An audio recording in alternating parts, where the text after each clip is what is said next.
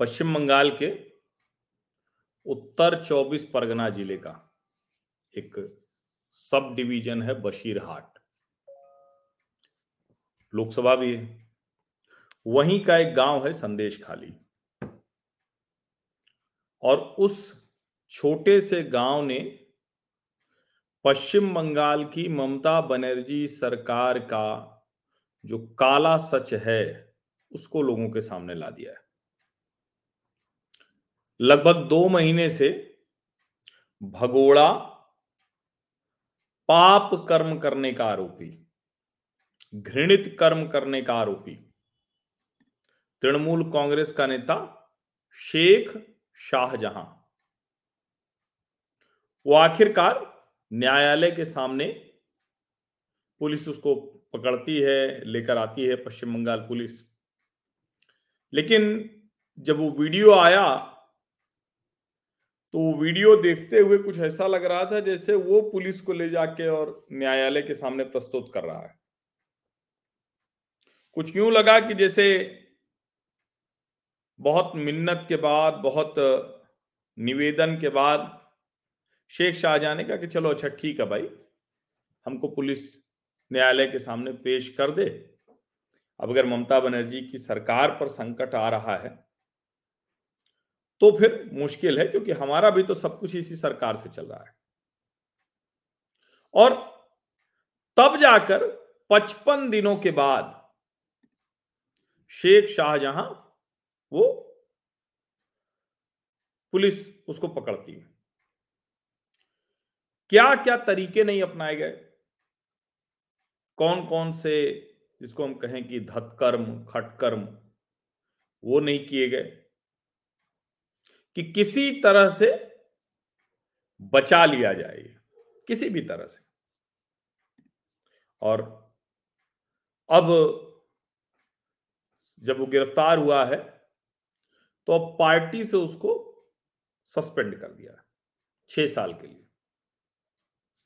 कई बार जब हम इस तरह की घटनाएँ देखते हैं तो लगता है कि भाई ये बताओ, जनता को क्या एकदम से बेवकूफ़ समझ रहे हो क्या?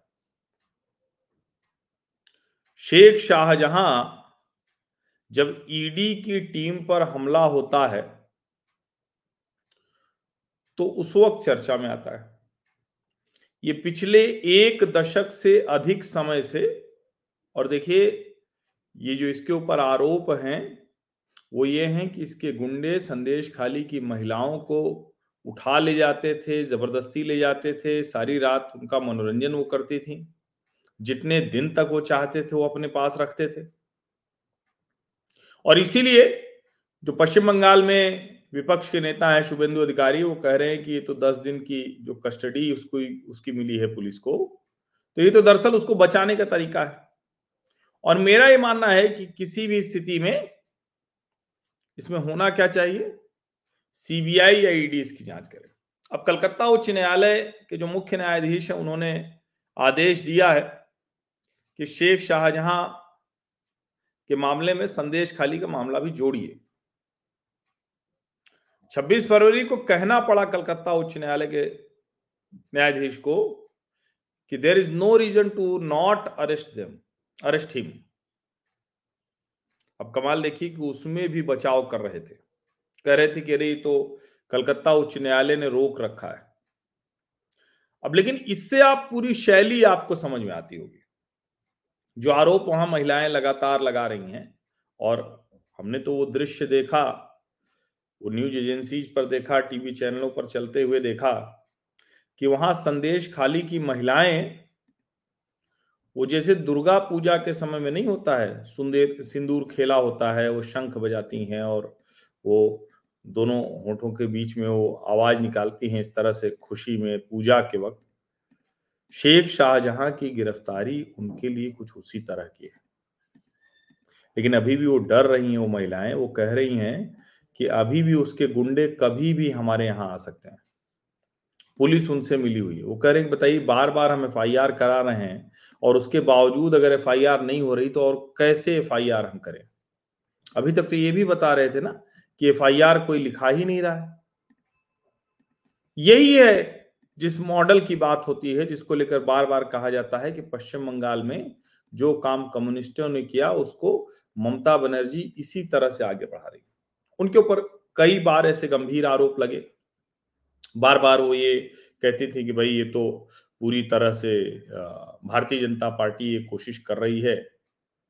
उनकी सरकार को गलत तरीके से पेश करने की कोशिश हुई, लेकिन इसमें विशुद्ध रूप से अनुसूचित जनजाति की महिलाएँ हिंदू अनुसूचित जनजाति की महिलाएँ हैं और आप उनको जब सुनेंगे, आप उनकी बात सुनेंगे, उनको देखेंगे तो आपको लगेगा कि वो सचमुच किस तरह से और मतलब कैसे वो हिम्मत जुटा पाई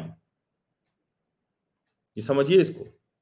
कैसे वो हिम्मत जुटा पाई हैं, लगातार उनको धमकियाँ मिल रही थी, वो रात रात भर लाठी डंडे लेकर अपना घर बचाती हैं मशाल लेके रात को पहरेदारी करती हैं, क्योंकि कहीं कोई शेख शाहजहां उसके गुंडे आ जाए। पहले इसमें शिबू हाजरा भी गिरफ़्तार हो चुका है।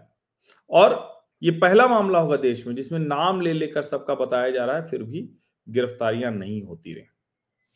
पचपन दिन, आप सोचिए। और जब लगा कि अब नहीं हो सकता तो अब ये काम किया गया है।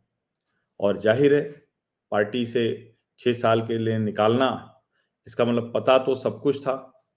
और जो आरोप लग रहा था कि पुलिस पश्चिम बंगाल की, शेख शाहजहां जैसे गुंडे, ये सब एक साथ मिले हुए हैं। सब एक साथ मिले हुए और दिख रहा है ना कि कैसे सारी कोशिश कर ली, सब कुछ जितना कुछ करना था कर लिया लेकिन जब कोई रास्ता नहीं दिखा, तब जाकर शेख शाहजहां की गिरफ्तारी हुई। है तो अब मैं फिर से कहूँगा, जिस तरह से महिलाएँ कह रही हैं कि भाई कोई भरोसा नहीं है, इस सरकार पर, पश्चिम बंगाल पुलिस पर कोई भरोसा नहीं हो सकता। इसको केंद्रीय जाँच एजेंसियों को दिया जाए और सिर्फ़ केंद्रीय जाँच एजेंसियों को न दिया जाए, मैं तो कहता हूँ कि अगर इसमें जरा सा भी लग रहा है तो आप जो न्यायालय है, उसकी निगरानी में इसको कराइए। लेकिन सच तो सामने आ गया, काला सच सामने आ गया, इस तरह से किसी राज्य में ऐसी सरकार नहीं चलती। तो अब ये बात सामने आई है, मुझे लगता है इसकी प्रतिक्रिया भी होगी, और जिस तरह से महिलाएँ खुलकर सामने आ रही ये दिख रहा है कि लंबे समय से उनको जो दबा कर रखा गया था, वो सब्र का बाँध टूट गया है। अब वो सुनने को तैयार नहीं है।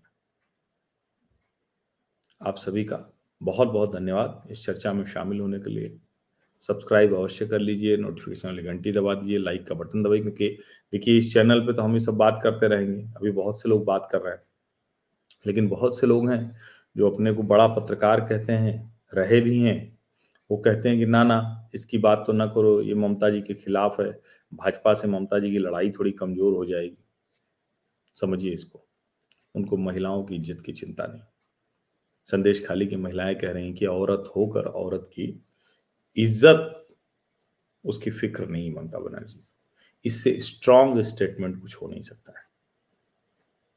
बहुत बहुत धन्यवाद।